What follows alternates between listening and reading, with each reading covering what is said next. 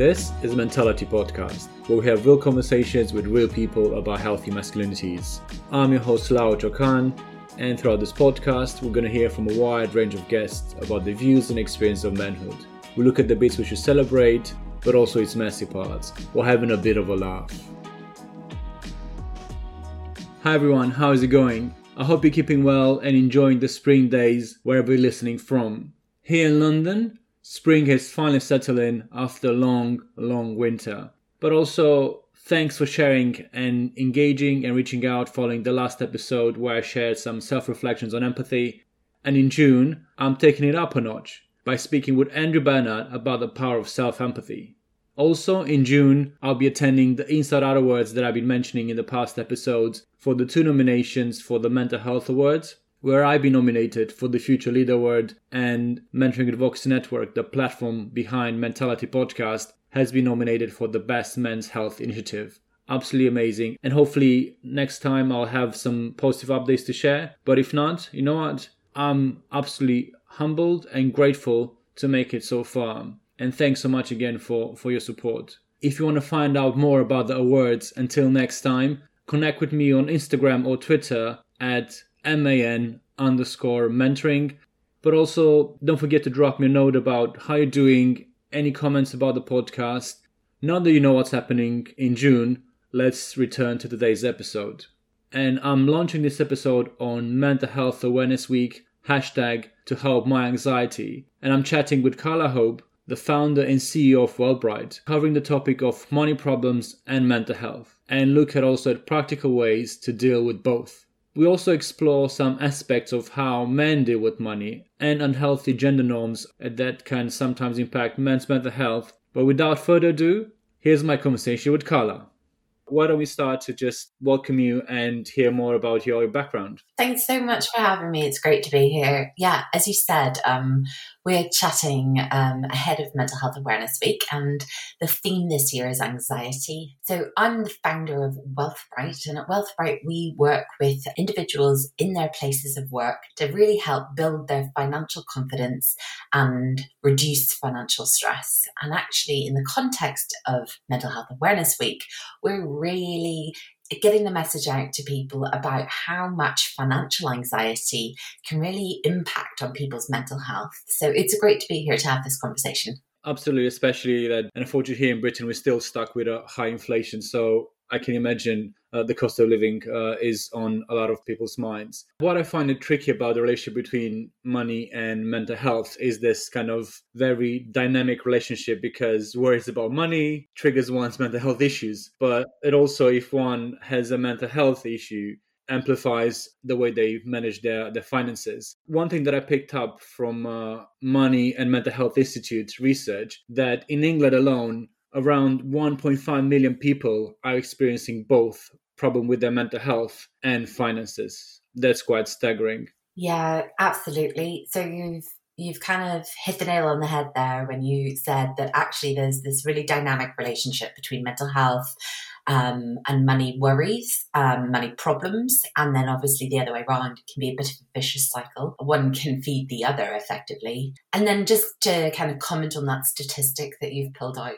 um, about the number of people who are kind of actively struggling with both money problems and mental health problems and the two being interlinked um, yeah i think that that that resonates with me in terms of what we see in our day-to-day business um, we consistently kind of ask people in work how they are feeling when it comes to money. We ask them how much they worry about money and what their symptoms are when they're worrying about money. And unfortunately, because of things like the cost of living crisis, because of economic uncertainty, because of, I guess, a lot of things that could be going on in people's lives, we really do have very high levels of financial anxiety amongst working populations. There has been some other research undertaken recently which does confirm this point and actually points to money being the number one cause of stress and anxiety in working adults in the UK. So the problem is rife. And so I guess this is a great opportunity to not just talk about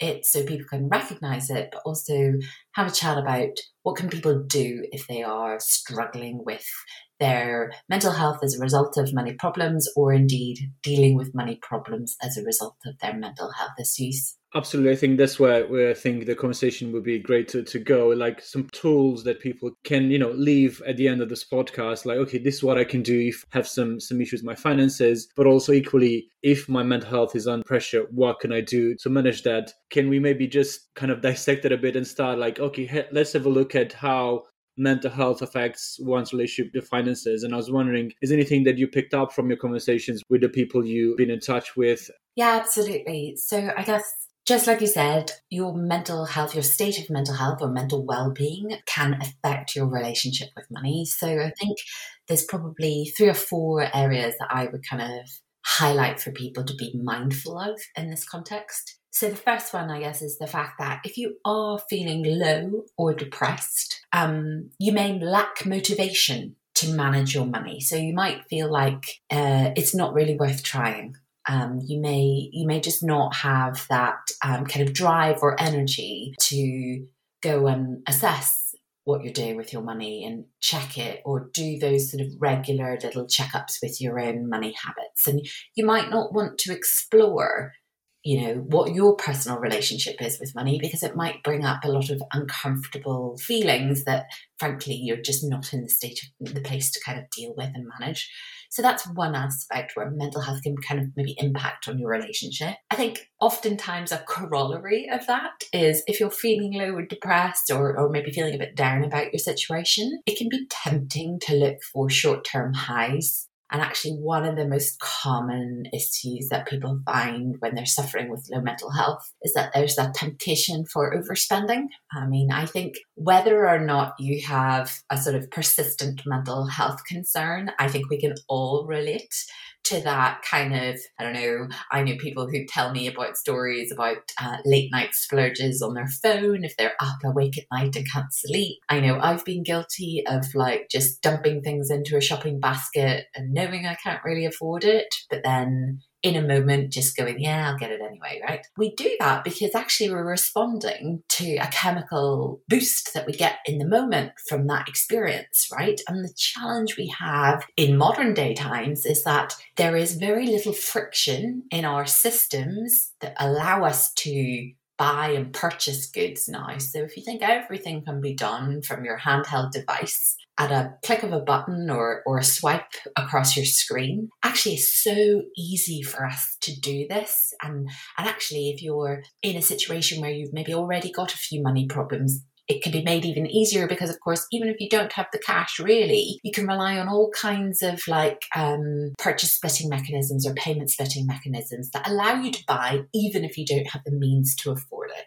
So, being aware of this kind of desire let's just kind of reframe it. It's quite a natural thing to want to look for these kind of momentary highs. Um, I think where I guess you know if you were talking to a therapist or or perhaps a doctor, they might encourage you to look for the slightly healthier ways of achieving those sort of dopamine hits um, through exercise or whatever other means you can. But it, we need to acknowledge the fact that overspending is one of the sort of things that can happen when people are feeling low and depressed and they're looking for that kind of thing that makes them feel good about themselves. And then I guess just maybe thinking outside of those kind of purchase opportunities actually there's a really real issue for some people depending on the severity of their mental health problems it could actually impact on their ability to work so they may just be in a situation where they have reduced income as a result of their circumstances. And that can therefore limit them in terms of what they're able to do with the money they have available to them. And that, especially right now, when everything feels so expensive, can be really challenging. I think everyone's feeling the pinch, regardless of earnings. So, if you are someone who is just not able to work as a result of their mental health problems, then that can probably really compound your feelings of feeling a little left out of the sort of um, everybody else's financial experience, um, and that could have an impact again in terms of compounding some of the difficult feelings and emotions that you're dealing with. And then I guess you know, as a consequence of those feelings, you might just be more inclined to avoid dealing with some of those practical money issues. So, whether that's uh, opening the envelopes that have arrived through the door. I know a lot of men I talk to who have been open with me about their personal financial journey have expressed just the fear and the shame associated with seeing red notices come through the door. It's not just something that's specific to men, um, but you know, it can be that if you're suffering in these moments, you are going to avoid dealing with the practical side of the equation because that's where I think, as a summary, how mental health can impact money. When it comes especially to the overspending that we are all guilty of and it's that tendency. And you're right that we're looking for that dopamine boost like i bought a new pair of trainers like look how great they are you feel great about yourself. But i think it's also the social pressure. For example if i'm having you know some financial issues then my friends are calling me like wow let's have dinner tonight. I'm like inside of me like maybe not. Like maybe i could just have some something at home. But then obviously you want to be in touch with your friends and then okay let's go out and from you know from one meal turns to another and then things are just spiraling. And then when next day you look at your bank account and like oops i did it again and also then because if we stay indoors we kind of we seclude ourselves from our circle of friends put more pressure also on our mental health because we isolate ourselves. So this is why it's such a vicious circle. As you said about the way we respond because how it affects how we perform at our jobs but also maybe we maybe have to be cutting our hours from full time to part time because we have to manage our mental health then how mental health can affect our finances let's move on to the next point about how money can affect actually our mental health. So I'm curious to hear more about the, the conversations you've been having. Yeah, and I think one of those uh, situations is something you just touched on, which is this like external pressure, right? So this is something that we hear a lot. We do a lot of work with professionals and young professionals in particular, and they may be earning decent money, but actually they feel an enormous amount of pressure to spend beyond their means. And why is that? It could be because there's a sort of a look or an image associated with their place of work that expects them to show up in a certain way, whether that is in the suits that have the labels, or actually, I was having a chat with somebody recently who said for them, actually, this um, switch now post pandemic, where actually we're a lot more relaxed in the workplace about what you can wear and how you show up. Yes, you're going into work fewer days in the week, perhaps. But when you are showing up, it's a bit like bringing up those feelings of anxiety around a non uniform day at school. Like, who's wearing what, and there's an expectation to be kind of dressed appropriately. And what appropriate means will depend on your circumstances and where your place of work is. But yeah, it's interesting these social pressures that can come and impact us. Just want to reflect on the fact that I do see people and hear about people kind of living much more in the moment at the minute. And why is that? Well, I think it's a, again, it's a natural reaction to some of the very intense isolation that we experienced during the pandemic. So I know people who were kind of like, I know the pandemic now actually it was quite a long time ago. It's kind of crazy when we look back, it was quite a few years back now. But people have come out of it sort of with this like real desire to like maximize their experience in life. But like you commented on, it's are we doing that mindfully? Have we have we really got the means to be able to keep that up? Or are we overextending ourselves and putting ourselves into a financially very insecure position as a result of overspending? That's that's a, a challenge I would put to people if they if they recognize themselves in that kind of scenario. Totally agree. And as I was just thinking, like we don't have the kind of the mechanisms of what I like, for example, with with Monzo. I mean, I'm not making it advertise for for Monzo, but sometimes they give a monthly report, like you're spending more than you, for example, last month. So then it's a, it's a nice trigger to hey, you know, you a bit on a high, or vice versa, like you're spending less than last month. But I was wondering, are you familiar with any tools that we can implement yeah, well, I would sort of come back to some of the experiences people might be having that can put them in these situations first and think about kind of like the three stages of prevention when it comes to problems, right? So we can either start to look at the sort of primary prevention situation, which is stopping the problem ever occurring, which in the current economic climate might be quite a challenge because we can't, I personally can't stop inflation from rising, um, not in my control you know, acknowledging that actually that primary driver or cause of some of the money problems people are having, we may not be able to solve ourselves. Then I think there's the secondary element, which is almost like, how can I help you cope in that situation.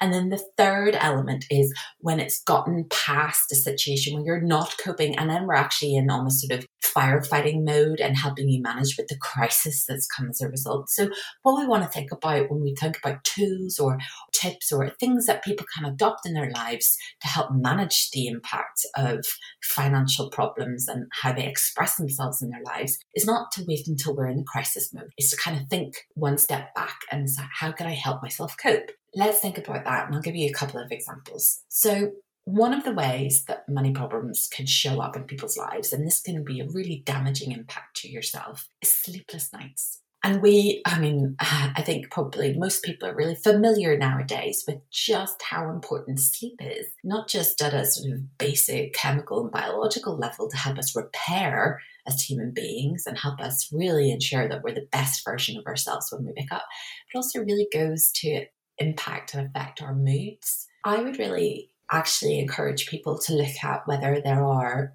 any ways they could be more mindful to help themselves sleep better. So, you know, meditation is something that I think um, is a great place for people to start. Doesn't have to cost anything. and by the way, meditation can mean different things to different people. I'm personally not a big fan, or I've really struggled with meditation in its classic sense of sort of just sitting and allowing my thoughts to be and letting them come and go and acknowledging them. That for me has never been particularly effective because my brain likes to buzz. I actually use active meditation. So, whether that is walking meditation or yoga as a meditation. And I think this is something that people can try. We're not going to say it's going to solve your money problems, but what we're talking about here is how can we start to assist ourselves to mitigate the damaging impacts of the physical expression of these worries and anxieties and concerns that can show up in our lives because of money problems. So that's one thing. And then I guess the other thing I think is really important for us to say is that, of course, if you have money problems and they really are having a really damaging impact on your life, there can be so much shame and guilt associated with it. And that can really be a barrier for people seeking help if they need it. So, again, when I talked about not waiting until a crisis has arisen to seek help because that's often what happens, right? There's often some big event that happens in people's lives, and that's the catalyst for them to reach out to support systems. Actually, we really want to try and encourage people to think about exploring ways to engage with you know financial support help or advisors before it gets to that crisis point. So, you know, there's a lot of free resources out there. Some that I would recommend um, that are free for people, and simple Google search will help you find these. So, Mind, the mental health charity, they have a dedicated site specifically on mental health and money and the connection between the two. And they have, um, obviously, they have a lot of mental health experts that can talk on the specifics of helping you if you're dealing with money driven mental health problems. The other place I might sort of recommend people to look is um, Step Change, which is a debt um, a debt charity that's specifically set up for people if they have problematic debt. Great free resource if you are someone who's in that situation. And then the last one I might mention is Citizens Advice Bureau. So, done a lot of work in the last few years around supporting people with money problems. Um, and they have a lot of free content online, which you can use to educate yourself. But they also have a number of drop in clinics where you can actually go and meet with somebody and talk through your own personal circumstances if that is something that you would need support with. Absolutely spot on when it comes to citizen advice. A few years ago, during the pandemic, actually, I've hosted a webinar with my platform, Mentoring and Advocacy Network, and we discussed especially about this, so like the relationship between mental health and finances. And one of the guests who provided support and tools about how to manage debt, uh, especially, was from Citizen Advice. So, like you're right, they're quite quite good and supportive on this. Especially, they have a lot of free resources. I think one point that I wanted to share, like sometimes it's important to acknowledge ourselves, but also when we maybe engage with other people who are going through a financial difficulty that rarely there's a single factor that drives people to have these financial issues or end up giving a big dent into their mental health because it can be a combination of social issues life events cognitive or personal personality factors that are all combined into the beautiful complex mix of who we are and where where we are in our lives at the moment. So that's why i think it's important to to acknowledge that and also to have a bit of empathy with ourselves we've been through a really rough time with the, with the pandemic and I feel with myself, for example, I've noticed how it shaped me, how it changed me, the clothes I wear, but also my social interactions because we've been so isolated for such a long time. And then you can see consider also the streets, the pubs, the restaurants, the the venues are not buzzing as they used to do before the pandemic, which I think we kind of maybe got used to the so-called new normal. So I think it's important to acknowledge that. But I think also I like the free tools you just mentioned, how they can help us to prevent to get in a difficult situation. Or what are the things that we can do to to you know take a step back, have a break in order to get to crisis or, or event.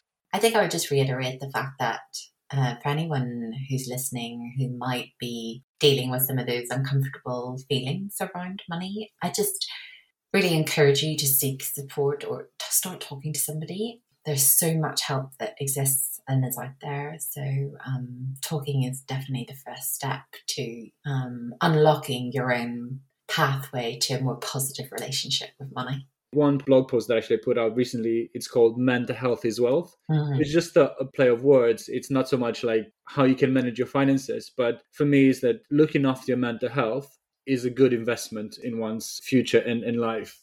Before we talk a bit about men and how we can maybe speak about more when it comes to these issues, they had a really nice research, especially on this issue last year. And the picture is a bit mixed. And for example, women with mental health problems are more likely to find a burden to keep up with the domestic bills or credits. Uh, for example, 59% compared to 52% of the men with mental health problems. You're absolutely spot on when it comes to speaking up about it and maybe finding help. NHS Digital shows that men with common mental health disorders like depression are less likely than women to you know to similar conditions to ask for help i think is how we can maybe break down the stereotype that we men first of all we don't speak about our emotions we don't share that but also when it comes to finances we need to project that you know image of strong financially secured maybe at times maybe you aren't and you try to overcompensate entering to debt to keep at that appearance so i'm curious like from your angle like what are the things that come across your way So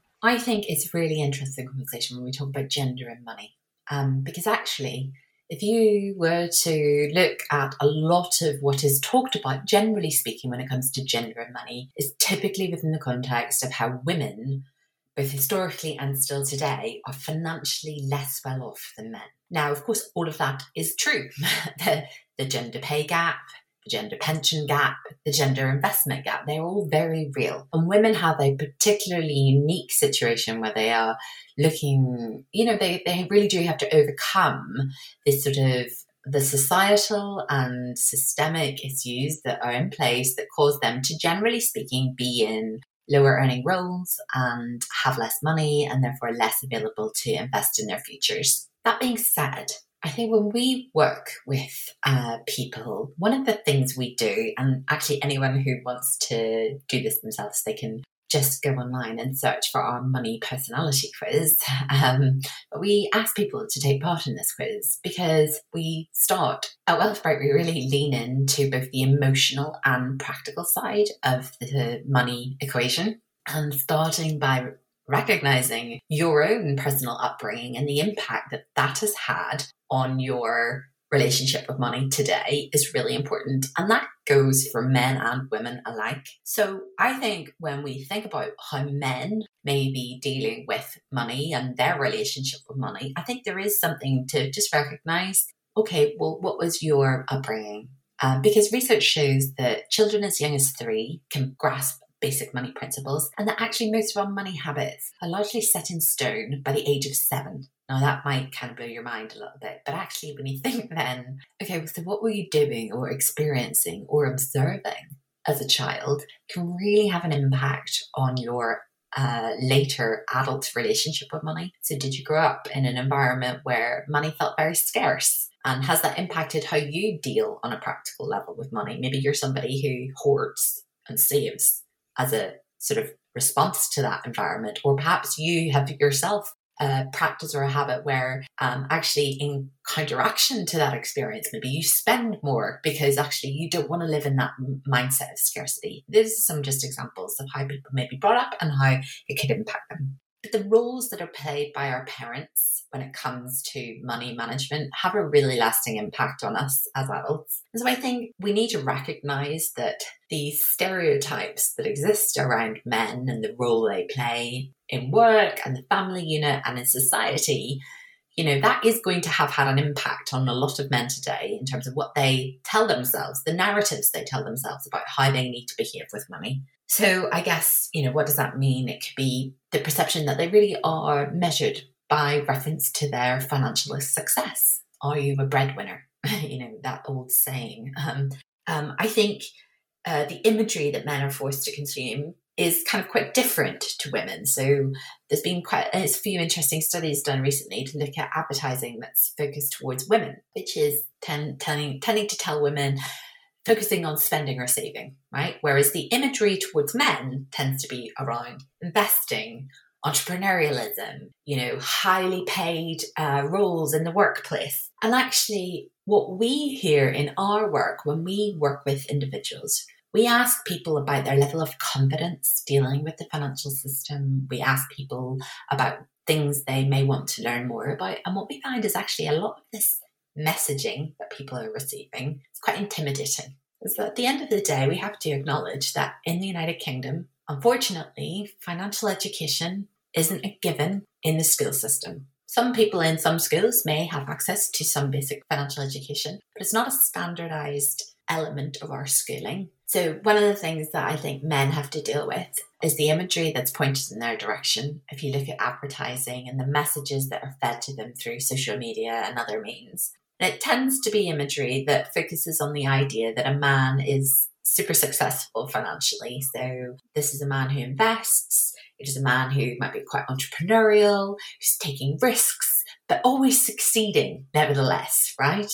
And I think this ha- does have an impact on how men uh, themselves experience the financial system and what they are more or less likely to do in the context of how they manage money. So, we know from data that more men than women have invested in things like crypto assets. And actually, when you look at the trends around crypto assets, it hasn't always been up, an upward trend. And so lots of people have actually lost money as a result of investing in this like high risk volatile asset and actually it was more men than women that did that. And why is that? I think there is something to be said about the level of advertising that's pushed towards men that tells them, you know, they need to be super successful to be to be seen as doing well, um, um, and taking risks as part of their personal financial journey, right? So I think for for men or so, for some men, there is a question then for them about how do they deal with all of this noise that's being kind of focused towards them? How do they kind of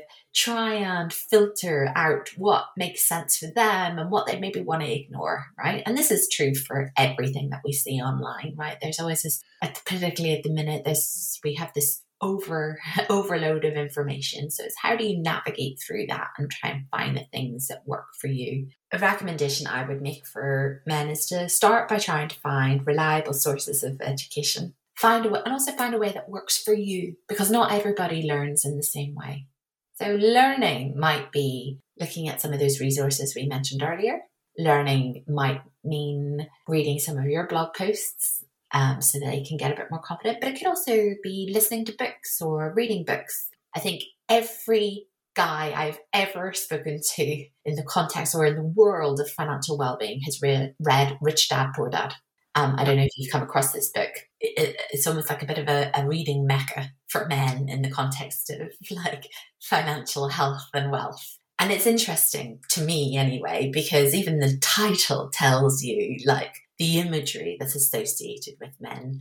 My point is, you need to find a way that works for you when it comes to learning, but educating yourself on kind of the ways of working with money that suit you is kind of what I would recommend people, not just listening to the noise and, and kind of responding or reacting to these stories and these narratives that men are told about what it means to be good or successful on that point, eh, this is the problem when men can't live up to these expectations that are bombarded by society. It impacts their mental health, their self esteem, and sense of identity. And then the vicious spiral kicks in. I think, to your point, about, for example, stereotypes both about women and men. Women like, you know, they're not good with money, they're like they're emotional when they the way they spend. And I think that's absolutely not true because I've seen personal examples, but also as it shows, men can have the same instincts or the way they spend or overspend with with money. So I think it's important to demystify that and break that stereotype. And um, as, as you mentioned about men being the breadwinner, it's important first to help men develop a better relationship they have with their you know with their accounts how they spend the money and not unconsciously playing these traditional tropes about gender norms being the breadwinner. And i think it's important also to provide an alternative that there are other ways that you can be a so-called provider in partnership not just by earning. Came across a calm study they done quite a few years ago was showing that 87% of actually men want to spend more time with their children and that's also mean being a stable partner in that relationship. Point you made about the gender pay gap. It's important for us men to be advocates of that because one thing that i actually talked in my previous episode doing some self-reflections on misogyny was like well look this is affects women like and involuntarily affects us as men.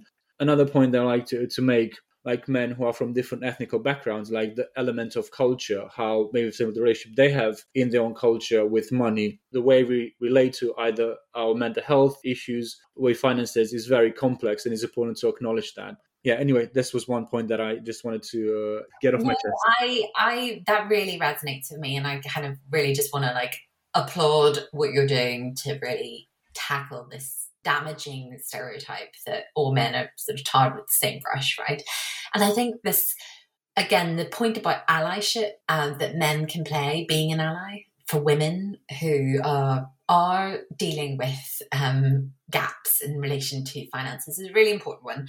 And I think I'd actually actually go one step further, right? It's not just about men speaking up. There are act- active ways men can work to close these gaps. So here's a really great example and something that a lot of people don't know. So when it comes to pensions, um, when you're typically most people have a workplace pension if they're in work, and what often happens is if women are on maternity leave or they take parental leave, then they either stop or significantly reduce putting money into their pension, obviously because they're not earning the same amount. But what people don't realize is that anybody can contribute into your pension. um, I've been talking to some friends of mine, and we were discussing that actually her uh, male partner was actually during her maternity leave putting money into her pension to keep not, not necessarily up to the same level that she would have got with employer contribution, but something to kind of keep that momentum going in a pension. Because of course the thing with a pension is it's an investment. And the beauty of investments is when you have compounding interest. And that means that your your the value of your investment is sort of growing and compounding over time. And investing is a long term game. And with pensions, of course, um, the earlier you can start, the better um, uh, better chance you have for kind of reaching your financial goals from retirement. So that's a way where men can actually not just talk about it or be sort of supportive in the environment, actually financially contribute to actually close some of these gaps. Absolutely, to put the money where the mouth is, eh? Uh, exactly. but I think the other point you make, and I think I'd like to really highlight this one and maybe just take a moment to kind of pause and reflect on some of the really damaging and really sad stories that can come if men don't talk about money. So I think talking about money in your relationship, regardless of what type of relationship you have, is so important because actually, I mean, really, it is really sad when you look at the stories, and there are unfortunately too many stories which you could look at to tell this tale, right? Um, there are unfortunately too many instances of men who have committed violence against their families and upon themselves. And the underlying cause, when we later find out, is they were in significant amount of debts, or they were almost bankrupt, or they were living a life and they didn't feel like they could tell their families about it. And they they got to a stage where it was so extreme that they felt they had no other choice but to take their own lives.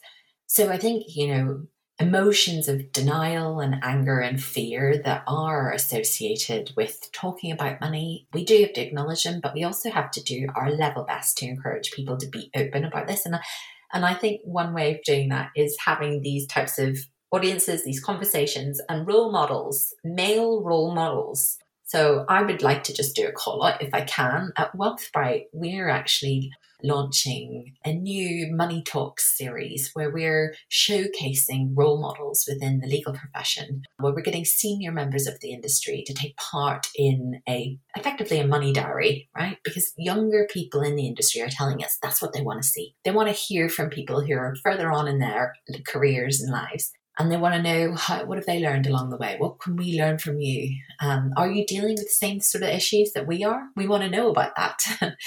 And I really want to see more men take part. I have a long list of women who have put their hands up to take part, but I, I'm looking for more men. So if you are a man listening to this podcast and you happen to work in the legal industry or know somebody who does and you think you'd like to take part and be part of this change, I'd love to hear from you. But I think we need more of that, right? More male role models who will stand up and be prepared to break the money taboo and say, hey, you know what?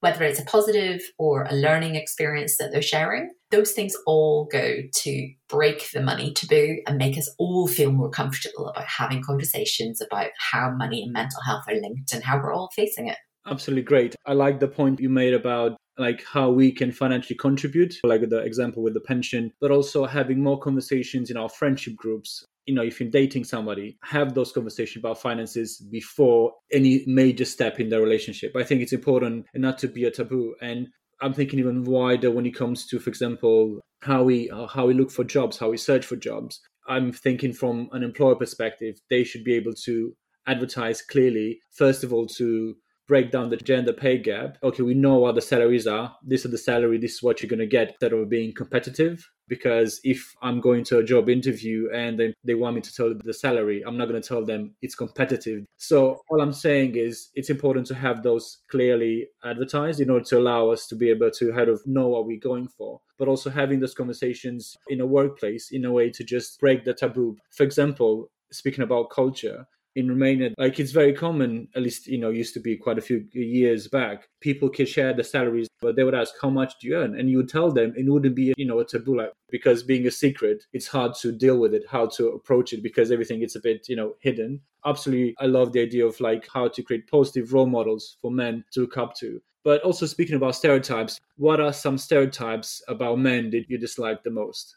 Yeah, I think this is a great question and a challenging one actually when I was reflecting on it. But I think the the stereotype I landed on that I dislike the most is the fact that all men are the same.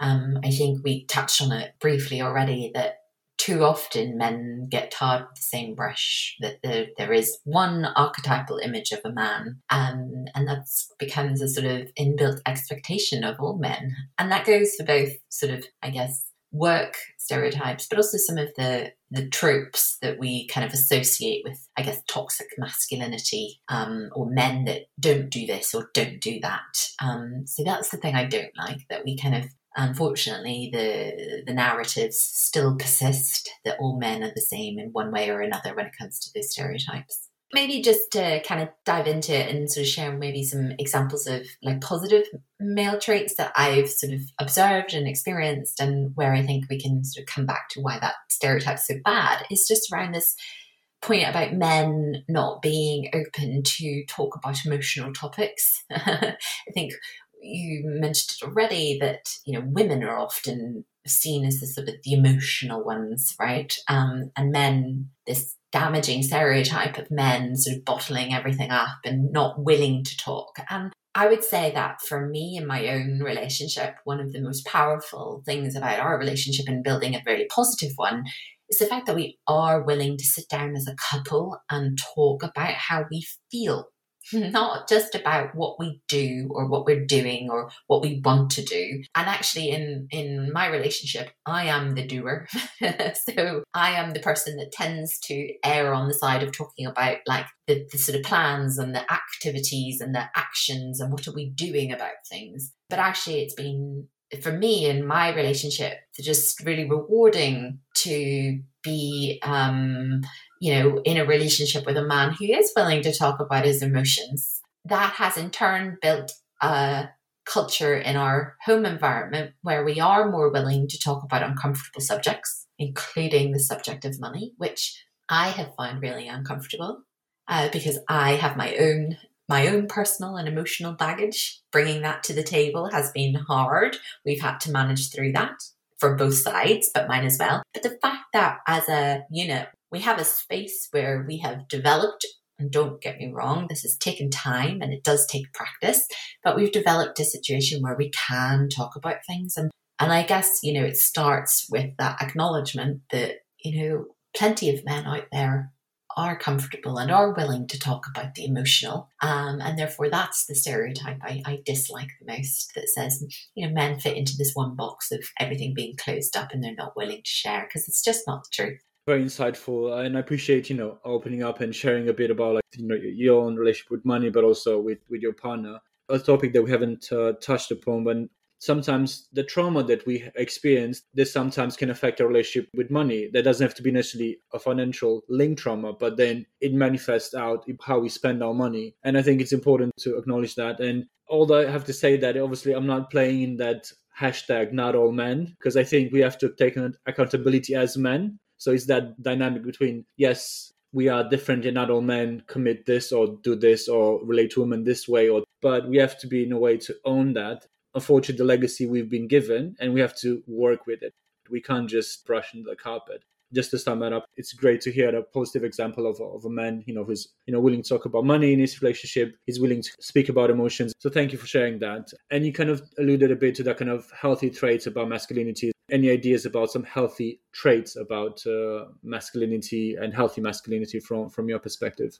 And I guess I would just say willingness to learn is something that I kind of observe as a real healthy trait. And I see this a lot in my male friendships, particularly those who are a bit younger. So I have a lot of male friends who actually are quite active in the sort of world of financial advice or financial um, coaching and financial health. And it's great to see that there's this like real abundance of uh, men who are just really excited about the world of sharing their stories about money, giving people pointers, tips, helping others learn, and reaching out to their peers to say, hey, well, look, this is what I've learned. You can learn that too. And I just think uh, maybe it's a generational thing. It probably is. But I think there's this real buzz of excitement around such a younger audience of men who are just like really open and excited to share knowledge between each other.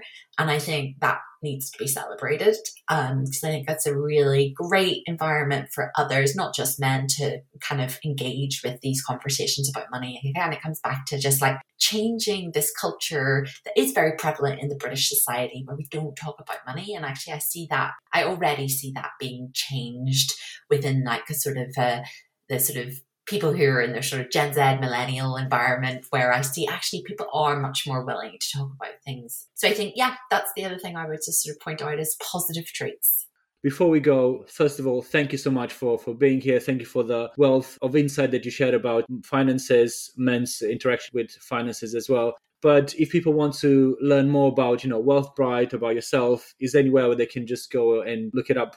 Yeah, so we're at wealthbrite.co.uk. That's our website. Um, if you go there, you can get hold of um, some free tools. So I mentioned the money personality quiz that you can find. You can kind of discover who you are and you'll get a little tip back. Um, and we also have a free budgeting tool for anybody that maybe wants to get started with some of the nitty gritty work of looking at their ins and outs when it comes to money. So, yeah, you can go and grab that as well. But otherwise, you can follow us on Instagram Thank you for tuning in to this great conversation on money problems and mental health with Carla. Don't forget to check out the free resources in the caption of this episode. Also, don't forget to follow, like, and share the podcast with your mates. Until next time, where I'll be speaking with Bernie about the power of self empathy. Stay tuned and keep listening to Mentality Podcast.